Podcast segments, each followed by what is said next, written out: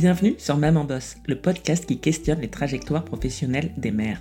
Je m'appelle Marie et j'ai créé cet espace de parole pour montrer la réalité de nos parcours et permettre à chacune de conjuguer à sa façon travail et maternité. Toutes les deux semaines, je vous propose d'écouter des portraits authentiques de femmes ordinaires, peu visibles et pourtant si nombreuses. Une fresque féminine à l'image de nos vies, parfois dures, parfois tendres, souvent riches et toujours intenses. Aujourd'hui, vous allez découvrir Tiffaine, maman de trois filles, sage-femme dans l'ouest de la France, et Mathilde, maman de deux filles, professeure d'art appliqué en Savoie. A priori, rien ne prédestinait ces deux femmes à se rencontrer et encore moins à travailler ensemble. Mais c'était sans compter sur la magie des réseaux sociaux. En effet, Mathilde et Tiffaine se sont connues sur Instagram. Leur maternité, leurs convictions écologiques et féministes les ont rapprochées. Et un jour, ensemble, elles ont fait le constat assez amer qu'il n'existait aucun livre pour expliquer leur corps à leur petite fille. Alors ce livre, elles l'ont fait. Le petit illustré de l'intimité est disponible depuis hier dans toutes les librairies. Bonjour Mathilde et Tiffaine, bienvenue à mon micro. Je suis ravie de vous accueillir pour cet épisode.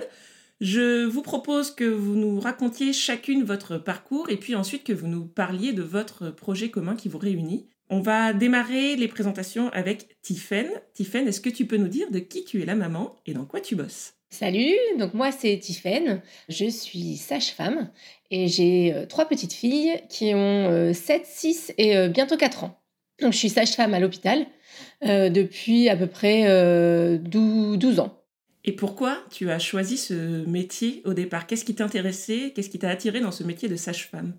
Alors pour tout te dire, euh, on doit choisir euh, un métier euh, en terminale et je ne savais pas du tout quoi faire. Et puis un jour j'ai eu une révélation. je me suis dit tiens et pourquoi pas sage-femme? Je ne connaissais pas du tout, je savais pas ce qu'il fallait faire ou pas faire, je savais pas ce que c'était exactement.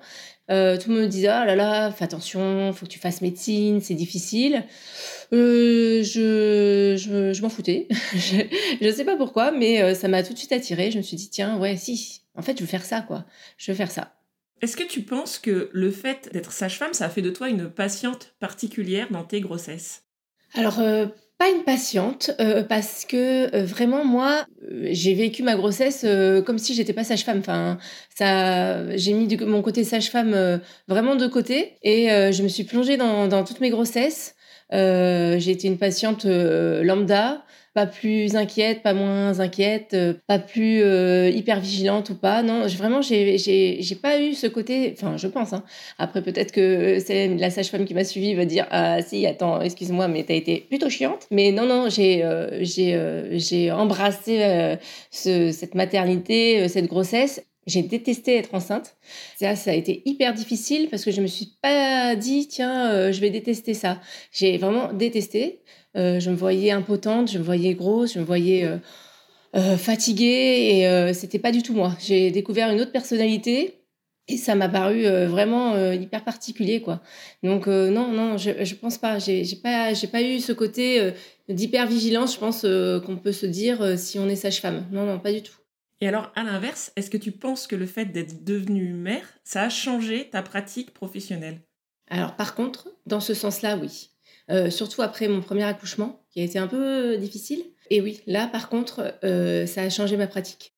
Je me suis dit, euh, ça a été peut-être une révélation et je me suis dit, tiens, je suis meilleure sage-femme peut-être, tu vois. Je comprends euh, par quoi sont passées les, les patientes. J'ai compris, euh, euh, tiens, une séparation avec son bébé, ce que ça voulait dire. j'ai compris, tiens, quand elles me disent, ah, oui, vraiment, j'ai hyper mal, ce que ça voulait dire. Enfin, oui, oui. Par contre, je pense que j'ai été beaucoup plus. alors, c'est pas que j'ai pas été empathique avant. Quand ça sort de tes tripes, quand tu as eu vécu un accouchement, ben c'est sûr, tu, tu changes ta pratique, quoi. Tu Enfin, en tout cas, moi, je pense que personnellement, ça a vraiment changé ma pratique, ça a changé euh, mon regard de, de, de sage-femme, ça a changé mon regard euh, de maman. Enfin, je, tout s'est euh, ouais, tout s'est emboîté. J'ai eu un accouchement compliqué, donc je me suis beaucoup remise en question après cet accouchement sur ma pratique. Je me trouvais, je me suis dit tiens, t'as mal accouché, enfin, entre guillemets. Hein, bah, comment tu peux faire ton métier? Enfin, j'ai eu une période vraiment hyper hyper euh, difficile après mon premier accouchement. Et j'ai remis un deuxième enfant. Bah, elles ont 16 mois d'écart, mes premières. Mais pour me pour me réapproprier mon métier de sage-femme. Tu vois, par exemple, euh, et j'ai vécu un accouchement, mon deuxième accouchement, ça m'a réconcilié avec euh, bah, mon, euh, mon, métier de sage-femme, ça m'a réconcilié avec, avec plein de choses. Ça a été mon, mon, pansement, quoi, mon deuxième accouchement. Je me suis dit, ah si, tu le peux le faire, tu peux montrer aux, gens, aux autres personnes que tu as vécu un truc ben, difficile, mais qu'ensuite tu peux, tu peux faire quelque chose de, de super. Et ça, ça m'a vraiment réconcilié. Ouais. Avoir mes trois filles, ça m'a, ça m'a ouvert, une, je sais pas, ça m'a fait un déclic dans ma tête de sage-femme. Je propose qu'on démarre les présentations avec Mathilde. Mathilde, est-ce que tu peux nous dire de qui tu es la maman et dans quoi tu bosses? Bonjour, moi c'est Mathilde. Alors moi je suis euh, la maman de deux petites filles. Euh, je suis professeure d'art appliqué en lycée professionnel. Est-ce que tu peux nous raconter comment s'est passée ton entrée dans le monde du travail? Quel a été le premier métier que tu as exercé par exemple? J'ai toujours été dans l'art appliqué. Ça, c'était, c'est quelque chose qui a parcouru toute ma vie. Contrairement à Tiffen, moi, j'ai toujours su ce que je voulais faire. Pas forcément quel métier, mais j'ai toujours su que je serais une créative. J'ai plusieurs fois changé d'axe. Alors, les arts appliqués, souvent, on appelle ça le design. C'est plus facile. En fait, c'est tout ce qui est création appliquée à l'industrie et au commerce. C'est tout ce qui est design, stylisme, architecture, communication visuelle. Quand j'étais en collège, je voulais être costumière, puis styliste. Puis finalement, je ne sais pas exactement comment, mais j'ai fini par faire des études de dessin animé. Et j'ai commencé par travailler dans l'animation. Donc j'étais animatrice, donc je faisais, je faisais bouger les petits personnages qu'on voit dans les dessins animés et surtout dans les jeux vidéo. Et en fait, alors quand j'ai commencé, c'était c'était vraiment le début de la, on va dire, c'est très bizarre de dire ça comme ça, mais de l'ouverture de ce métier aux femmes. Quand j'ai fait mes premiers stages en dessin animé, j'étais très souvent la seule animatrice fille.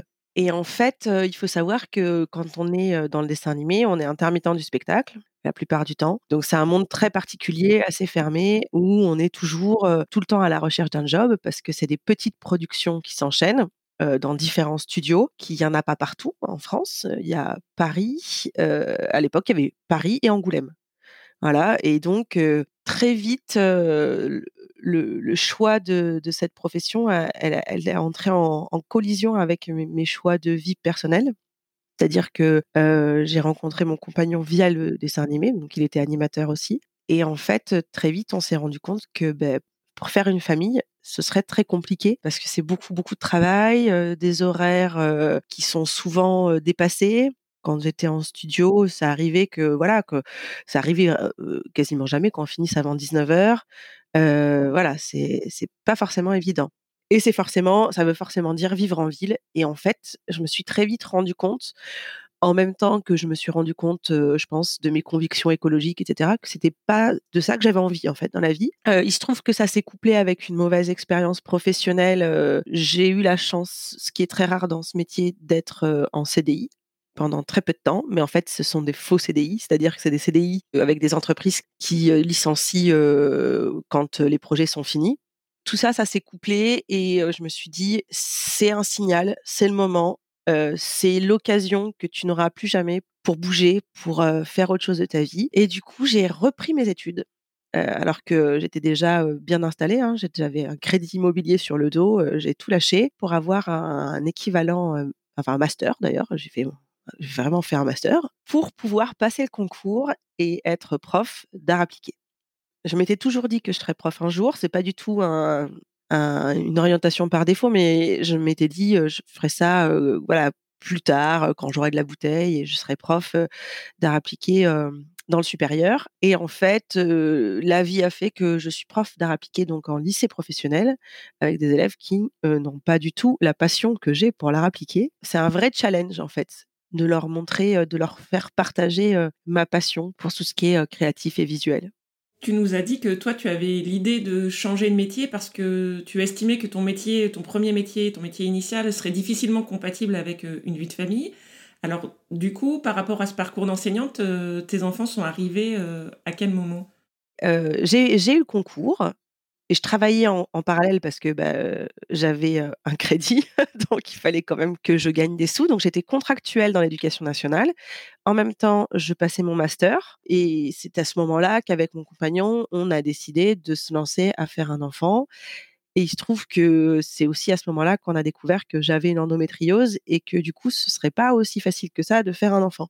Et donc, on a vécu deux ans très très très chargés où donc je travaillais, je finissais mes études et je faisais une FIV en même temps. Tant dire que c'était un petit peu costaud au niveau gestion de planning, fatigue et tout ça. Mais, mais voilà, on a tout fait en même temps et du coup, quand j'ai donc j'ai quand on devient prof, on a une année de stage et en fait, j'ai fait j'ai fini ma FIV sur cette année de stage et je suis arrivée à mon premier poste en Savoie. Donc, j'ai été mutée de Lille à Moutier. voilà. Je pense que c'est difficile de faire plus loin et j'étais enceinte de trois mois.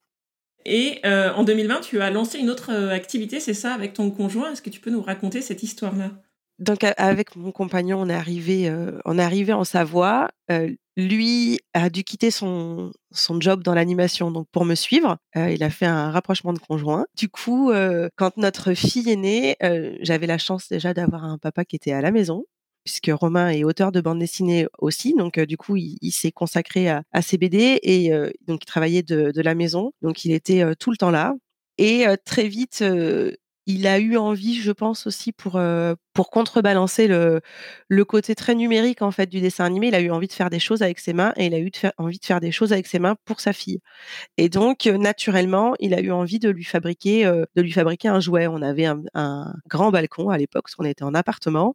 Il est allé acheter, enfin il a ramené du bois en fait chez ses parents et il a commencé à lui sculpter un petit robot Romain est passionné de, méca, de, robots et tout ça. Et donc, il a commencé à lui faire un petit robot mignon en bois qu'il a appelé Albert parce qu'on venait d'acheter notre maison sur Albertville. Donc, Albert, Albertville. Et en fait, très vite, nos amis nous ont dit mais il est trop cool ce, jouet, euh, tu peux pas nous en faire un Et puis des amis d'amis, et puis on a commencé à en offrir, et puis on a eu d'autres commandes, etc. Et ça a mis, du coup, ça a mis sept ans. Mais au bout de sept ans, on s'est lancé tous les deux et on a créé notre entreprise de jouets en bois, design, fait à la main, écolo et non genré parce que c'était très important pour nous deux que voilà, on a souvent tendance à, penser que tout ce qui est mécanique, robot, etc. c'est c'est pour les petits garçons.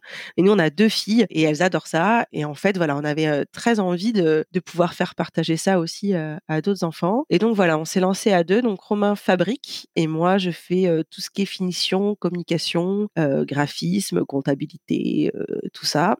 Et parallèlement, dans cette entreprise, donc on a une petite société, donc dans la même société, qui permet l'édition et qui permettra de rééditer les, bandes dessinées de Romain et aussi qui permet d'éditer notre livre à toutes les deux. Voilà. Avant qu'on rentre plus dans le détail de ce projet de livre qui vous réunit, je vous propose de nous raconter comment vous vous êtes connus. Alors, avec Mathilde, on s'est connus sur Instagram.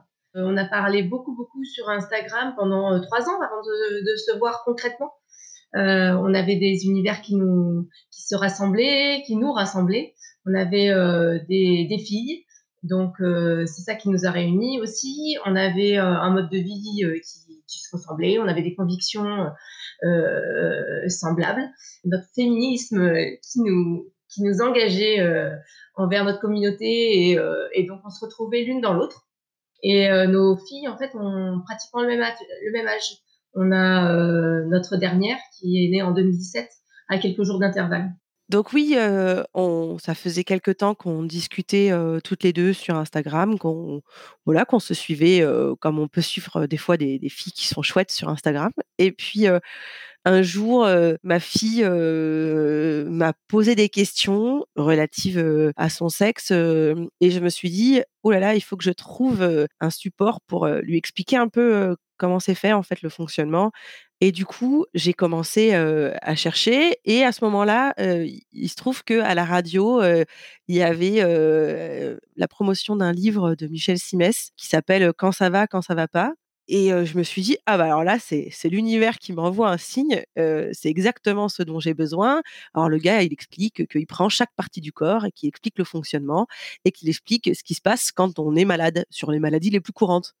Donc je me dis, bah super, je vais, je vais acheter ça. Je l'achète sur internet et quand je le reçois, tout de suite ma fille était à fond, je l'ouvre et tout ça. Et là, je me rends compte que sur la partie qui m'intéressait, sur la partie qui concernait le sexe, en fait, bah, il y a une demi-page et que pour l'auteur, il y a un seul trou au niveau du sexe pour les petites filles et qu'il est relié à la vessie.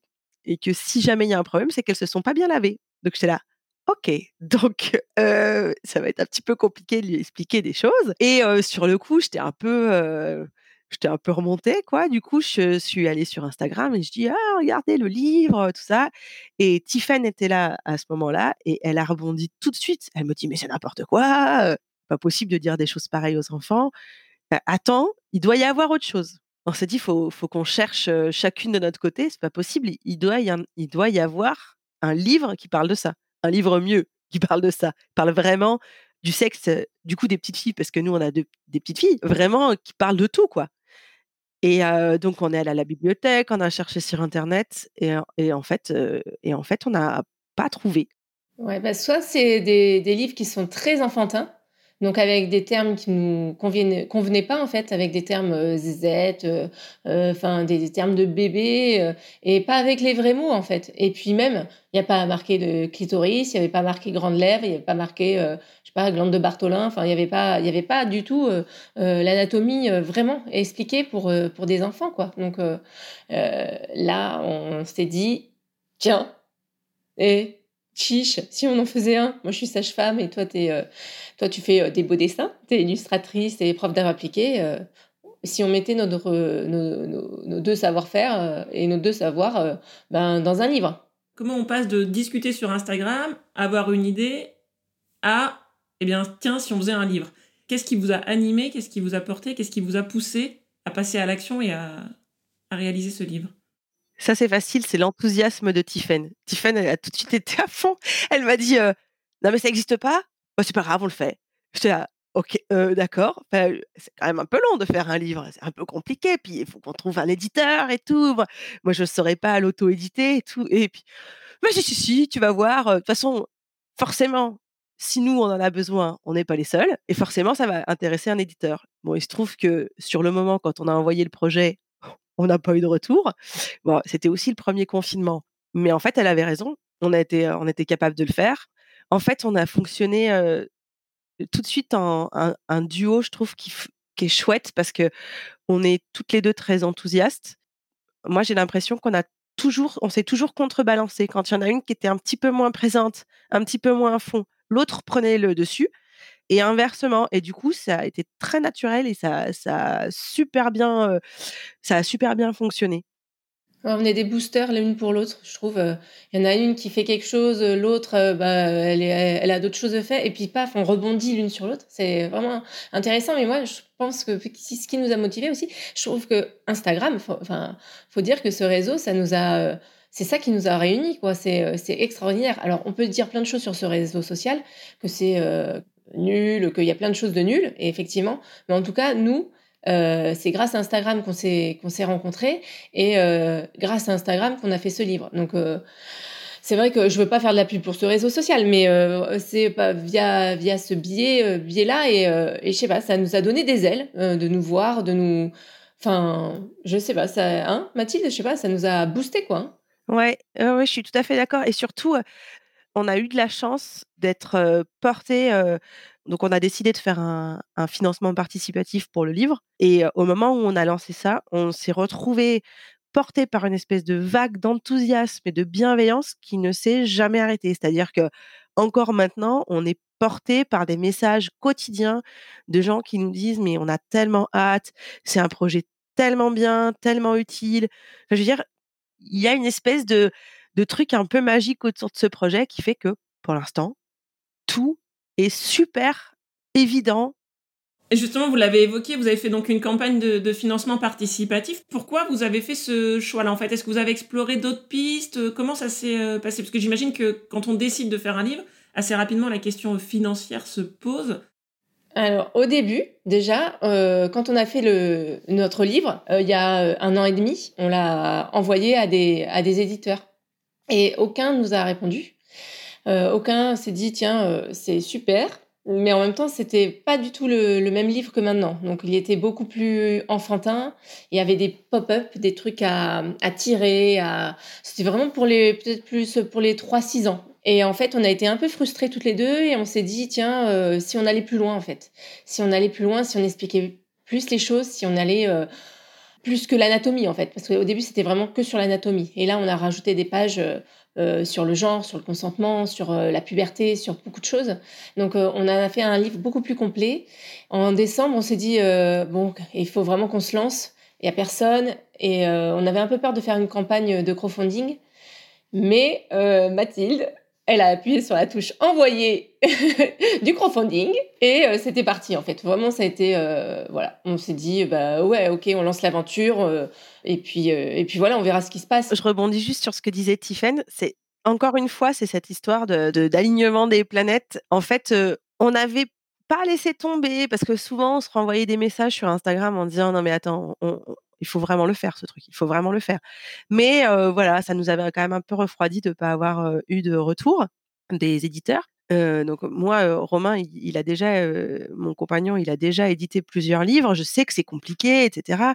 Et j'étais pas sûre d'avoir les épaules pour qu'on le fasse. Et surtout, on n'avait pas la structure juridique. Tant que nous, on n'a pas eu la structure de l'atelier de la Belle Étoile, donc qui est la structure de notre marque de jouets en bois et du coup notre notre marque éditoriale qui s'appelle les éditions de l'atelier de la Belle Étoile. Tant qu'on n'a pas eu ça, moi je me voyais pas le, faire. Je me suis dit ce serait trop compliqué. Et puis voilà, je sais pas pourquoi, comment. Euh, à la rentrée de janvier, ça devait être, tu sais, dans les genres de bonnes trucs de bonnes résolutions qu'on se dit. On je crois que c'est Tiffen qui est revenu vers moi en disant, hé, on n'abandonne pas. Hein. Je dis bah non, on n'abandonne pas. Et je sais pas, sur le moment, je me suis dit non mais elle a raison, on n'abandonne pas. Et j'ai créé un soir dans le bain, j'ai créé le compte Instagram.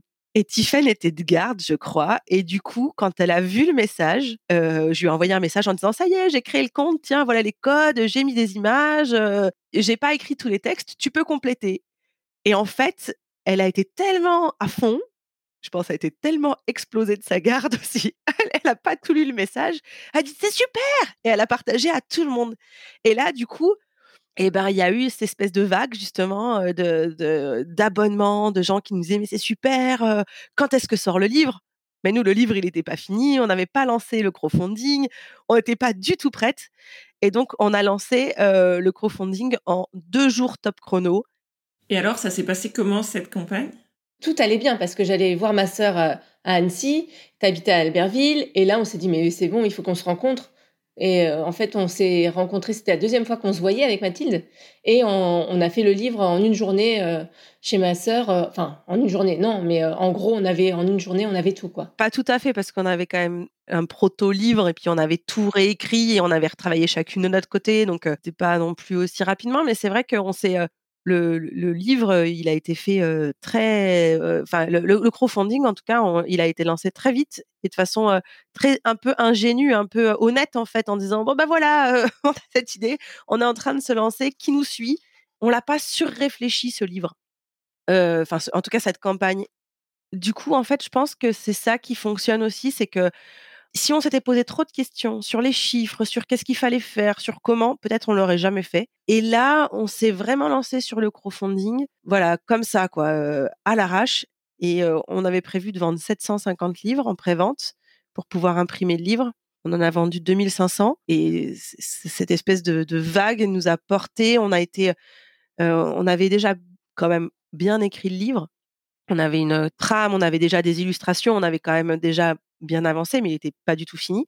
Et on s'était, on s'était rencontrés qu'une fois, en effet. Donc on s'est re-rencontrés parce que Tiffen allait chez sa sœur à Annecy. Et là, bah, comme à chaque fois qu'on s'est vu, en fait, c'est, un ping-pong, quoi. Je lance un truc, elle rebondit, on, se le passe l'une l'autre. et c'est super cool. Et du coup, ça va vite. Et puis après, on a aussi beaucoup retravaillé le livre avec tous les gens qui nous envoyé des messages sur, sur Instagram avec ce que vous parlez de ça et comment? Quand on dit que c'est participatif, ça a été vraiment participatif. On a, on a eu beaucoup de, eh ben déjà rien que le titre en fait, parce qu'au début le titre ça s'appelait le petit illustré du sexe féminin, et tout de suite on a eu des retours en disant non c'est pas du tout inclusif, ça va pas du tout, il faut que vous vous refassiez ça. Si vous dites que vous faites un livre inclusif, bah, ce titre-là, ça va pas du tout. Et euh, donc c'est grâce aux, personnes sur, sur Instagram aussi hein, euh, que ce titre il est devenu euh, ce qu'il est maintenant, quoi, le petit illustré de l'intimité, de la vulve, du vagin, etc.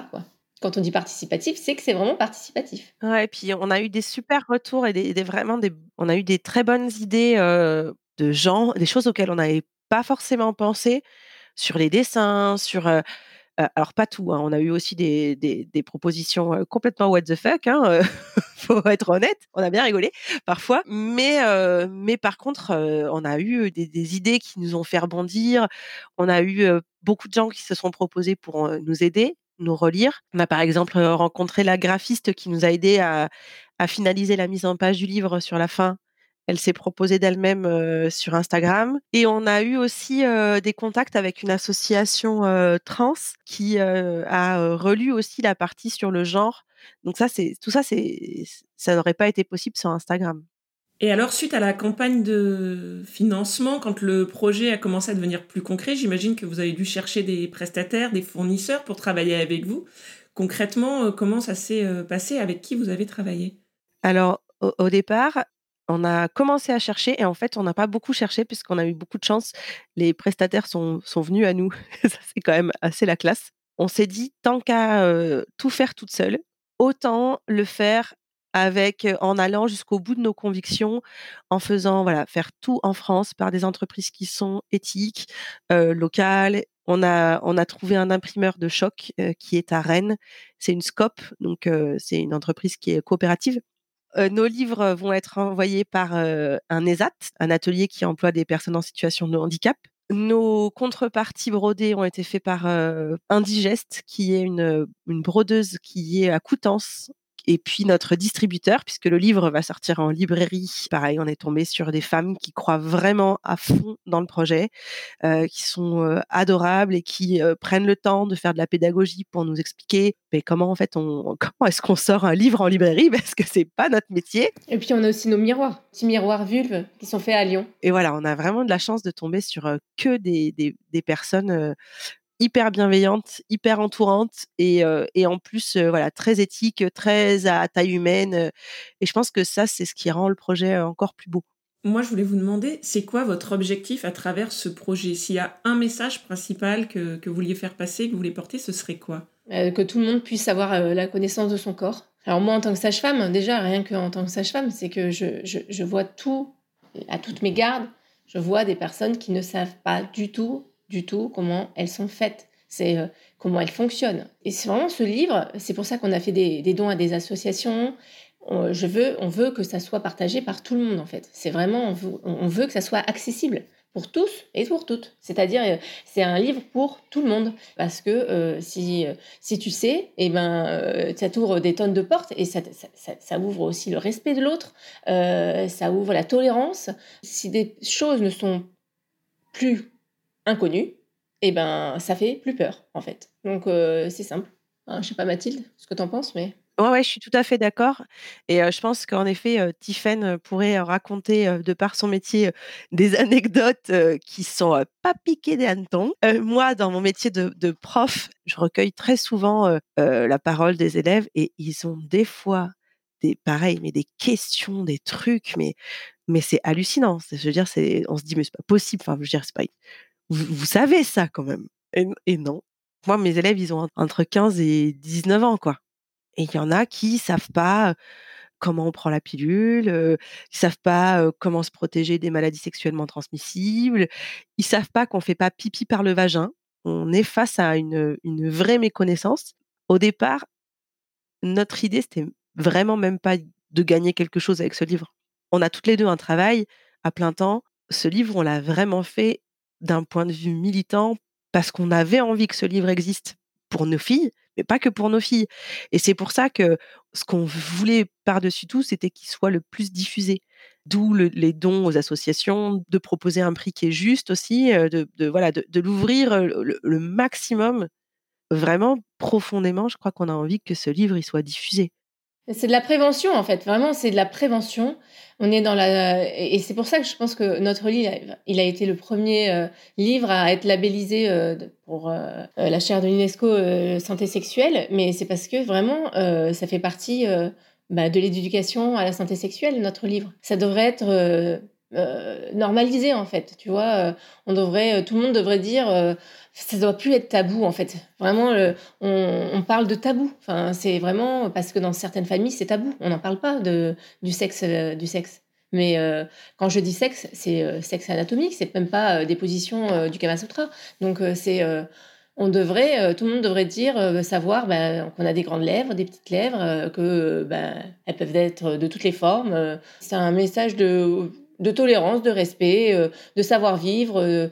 voilà. Le mot sexe fait peur parce que sexe, c'est un mot fourre-tout. Et, en fait, l'éducation sexuelle, ça commence tout de suite, dès tout petit. Et ça a l'air complètement évident dit comme ça, mais c'est hyper important pour l'empowerment, pour et, toutes les études le montrent, c'est que pour avoir une vie sexuelle respectueuse de soi et des autres, bah, il faut en fait que ce soit appris. C'est pas un truc inné chez les humains. Il faut, voilà, il faut qu'on nous apprenne comment est-ce qu'on est fait. Tout ça, ça s'apprend. Ça, ça nous viendrait pas à l'idée d'expliquer toute sa vie à un enfant qu'un chien c'est un wawa. À un moment donné, on lui explique que c'est un chien. Mais par contre, pour son sexe, ça dérange pas de lui dire que ça c'est une zézette toute sa vie. Une personne qui, à qui on a expliqué depuis, ses, depuis ses trois ans qu'il avait une zézette, sans lui dire qu'il y avait différents éléments dedans, et qui va pour la première fois chez un, professionnel de santé et qui lui dit je vais, je vais regarder votre vagin, bah, si c'est pas ce que c'est qu'un vagin, il tombe des nues, quoi. Et ça, c'est un truc qu'on devrait tous connaître depuis tout petit. Moi, je voulais vous demander, est-ce que vous pensez vous arrêter là ou est-ce que vous avez euh, d'autres projets? Est-ce qu'il y aura une suite à ce livre? Qu'est-ce que, qu'est-ce que vous envisagez? Euh, là, euh, on travaille sur le tome 2. Le tome 2, c'est sur pénis, testicules, scrotum, etc. Et normalement, on va lancer une campagne, une campagne de crowdfunding mi-mai, on pense, pour, pour sortir ce livre en septembre. Et, mais on a d'autres projets. En fait, on a plein d'autres projets, c'est dingue. Parce que là, c'est le tome 2, mais après, on a un tome 3 qui arrive. Après, on, pense au tome 4. Tome 2 euh, sur le pénis, etc. Tome 3 sur euh, la sexualité pour les plus grands. Donc là, vraiment, contraception, la sexualité, les MST, la totale tome 4, euh, de revenir justement pour les plus petits avec peut-être ce petit livre pop-up pour les 3-6 ans, donc en dessous de ce qu'on a fait jusqu'à maintenant. Et après, on avait pensé peut-être aussi à un tome sur tout ce qui est procréation médicalement assistée, mais expliqué aux enfants. En fait, on va faire une collection, quoi, tout simplement. Et qui s'appelle Les petits illustrés de l'intimité. Vraiment très, très modestement, en fait. Hein. oui, voilà, on, est lancé, on est lancé, nous. Vous nous l'avez dit, à vous deux, vous avez cinq enfants, vous travaillez toutes les deux à temps plein. Concrètement, vous êtes organisé comment pour trouver le temps de travailler sur ce projet? Est-ce que vous avez mis des choses particulières en place ou comment ça s'est passé? Concrètement, on n'est pas organisé, je crois. je crois concrètement. Oh, t'es quand même bien organisé. Oh, on a un drive bien organisé quand même, hein. et une boîte mail très bien organisée. C'est vrai. Alors ça, euh, on a des outils bien organisés. Voilà. Mais par contre, au niveau de notre organisation de planning, si tu veux, comme Tiffen, elle est parfois de nuit, parfois pas de nuit, parfois elle travaille, elle travaille pas sur la journée. On est des horaires toujours décalés. Moi, je sais jamais trop si elle travaille ou pas. Je crois que notre organisation, dis-moi si je me trompe, mais c'est qu'en fait, dès qu'on a un temps libre, l'une ou l'autre, le soir ou la journée ou entre midi et deux, on essaye de bosser dessus on s'appelle. Si la personne, si l'autre répond, tant mieux. Si elle répond pas, on réessaye plus tard. Et en fait, ce qui marche hyper bien pour nous, c'est qu'on a en effet une adresse mail très organisée, un drive très organisé, et en fait, on travaille, on travaille sur les mêmes fichiers au même moment. tout est sur, tout est numérique. Et c'est une de vous deux qui a, mis en place les outils, qui les a structurés, etc. Ou ça s'est fait, ça s'est fait de façon spontanée? C'est la voisine. Ça, c'est la voisine Mathilde. Ça, moi, je suis une, je suis une bite ou une vulve en, informatique. Alors, si tu veux, non, c'est pas moi, c'est sûr. À chaque fois, je suis là, attends, mais il n'y a plus de, il a plus de mails, Mathilde. Mais non, mais je les ai tous organisés. T'as des, as des sous-boîtes mail. Ah ouais, d'accord, attends, je savais même pas qu'on pouvait faire ça. non, non, Mathilde, elle est hyper, euh, là-dessus, elle est hyper euh, performante. Moi, je, je découvre. Vous diriez ça, que moi, je suis carrée à des gens qui me connaissent je suis la femme la plus bordélique de la planète. Mais c'est vrai que j'aime bien quand mes mails sont bien classés et que, et que tout est dans des bons dossiers. Et ça, c'est, ça, par exemple, c'est un, super tips de, d'organisation du dessin animé. dans le dessin animé, on travaille en équipe. Tout est sur des grands serveurs où on met tout le travail, parce que dans un dessin animé, on n'est pas tout seul à travailler, on est des grosses équipes et on travaille tous sur des petits morceaux de plan tout doit être archi bien classé avec une, une nomenclature très précise. Sinon, en fait, c'est un bordel pas possible et personne s'y retrouve. Donc, ça, c'est vraiment quelque chose qui m'est resté, c'est que il faut que les dossiers, voilà, soient dans, soient bien classés avec des, il n'y a aucun, aucun document qui s'appelle Doc 1. Ça, ça n'existe pas. C'est pas possible. Ça va me rendre ouf. C'est un petit truc qui m'est resté et qui est bien pratique. Mener un projet comme ça à distance, sans se voir, etc., ça nécessite enfin voilà, sans être côte à côte, ça nécessite quand même, même si vous êtes a priori pas organisé, ça nécessite forcément à un moment euh, de la coordination et de la synchronisation. Enfin. Ah mais c'est sûr. Ah non non non, mais vraiment ça nous a vraiment l'organisation qu'on a, elle est, elle est la non-organisation qu'on a, elle est, elle est top. Enfin vraiment on s'y retrouve toutes les deux. Non, on a beaucoup travaillé le soir hein, quand même. Hein. Enfin on se, on s'appelait euh, énormément le soir. Euh, jusqu'à pas d'heure, on était là. Enfin, je pense que nos compagnons à ce moment-là, ils, ont, ils nous ont pas beaucoup vus. Hein. Euh, ça a été, euh, on a eu euh, quand même deux mois, deux mois à bien bosser, bien bosser beaucoup, beaucoup. Ah bah c'est sûr que, disons que tous les soirs, on, était deux heures au téléphone toutes les deux. À partir du moment où les enfants étaient couchés, c'était le top chrono. C'est parti, Tiffany travaille pas, je, je suis là, on s'appelle, on bosse, on fait des modifications en fait, c'est vrai que voilà, le, numérique, on s'envoie des mails en disant ah j'ai vu une faute là, hop, il y a l'autre qui corrige. Ouais, c'était c'était un ping-pong permanent. Ah ouais, ouais, quand il y en a une qui fait une un post, l'autre fait une story. Enfin, c'est on, on, a quand même on fonctionne super bien quand même. Je dois dire que c'est hyper agréable de travailler ensemble. Je vous propose de terminer avec la conclusion rituelle dans ce podcast pour vous, c'est qui, c'est quoi une maman boss Par exemple, si vous deviez me la décrire en trois mots, ce serait quoi? Moi, je dirais qu'une maman qui bosse, c'est pas forcément quelqu'un qui euh, travaille dans le sens où on, entend souvent le mot travail. C'est une euh, maman qui s'accomplit en faisant quelque chose pour elle, et pas que pour ses enfants. Même si en fait elle s'accomplit en faisant des trucs pour ses enfants. Je veux dire, si si elle s'accomplit en faisant des activités de ouf à ses enfants et l'école à la maison et tout ça, mais tant mieux en fait parce que c'est une maman boss. Mais si elle s'accomplit en partant en business trip et qu'elle revient et qu'elle est rechargée à bloc parce que c'est ça qui l'a fait vibrer et qu'après elle est elle est bien et qu'elle est un rôle modèle aussi pour ses enfants, ben voilà, pour moi c'est ça une maman boss, c'est vraiment une maman qui trouve ce qui lui fait du bien et, qui lui permet d'être bien avec ses enfants. c'est la maman universelle en fait, parce que toute maman bosse. Mais la maman bosse, c'est la maman, c'est la maman qu'on a toutes. C'est la maman universelle, celle qui est là. maman bosse, c'est tout le monde. Merci beaucoup, c'est une très jolie définition. Cet épisode est un bel exemple d'entraide, de partage, de motivation et la preuve que de belles rencontres peuvent naître sur les réseaux et notamment sur Instagram où je suis pressée de vous retrouver pour échanger sur le compte Maman Boss le podcast. Cet épisode est fini et la seule chose qui vous reste à faire désormais c'est d'aller commander immédiatement le petit illustré de l'intimité pour que l'information circule plus que jamais. Je vous donne rendez-vous dans deux semaines et d'ici là, Maman Boss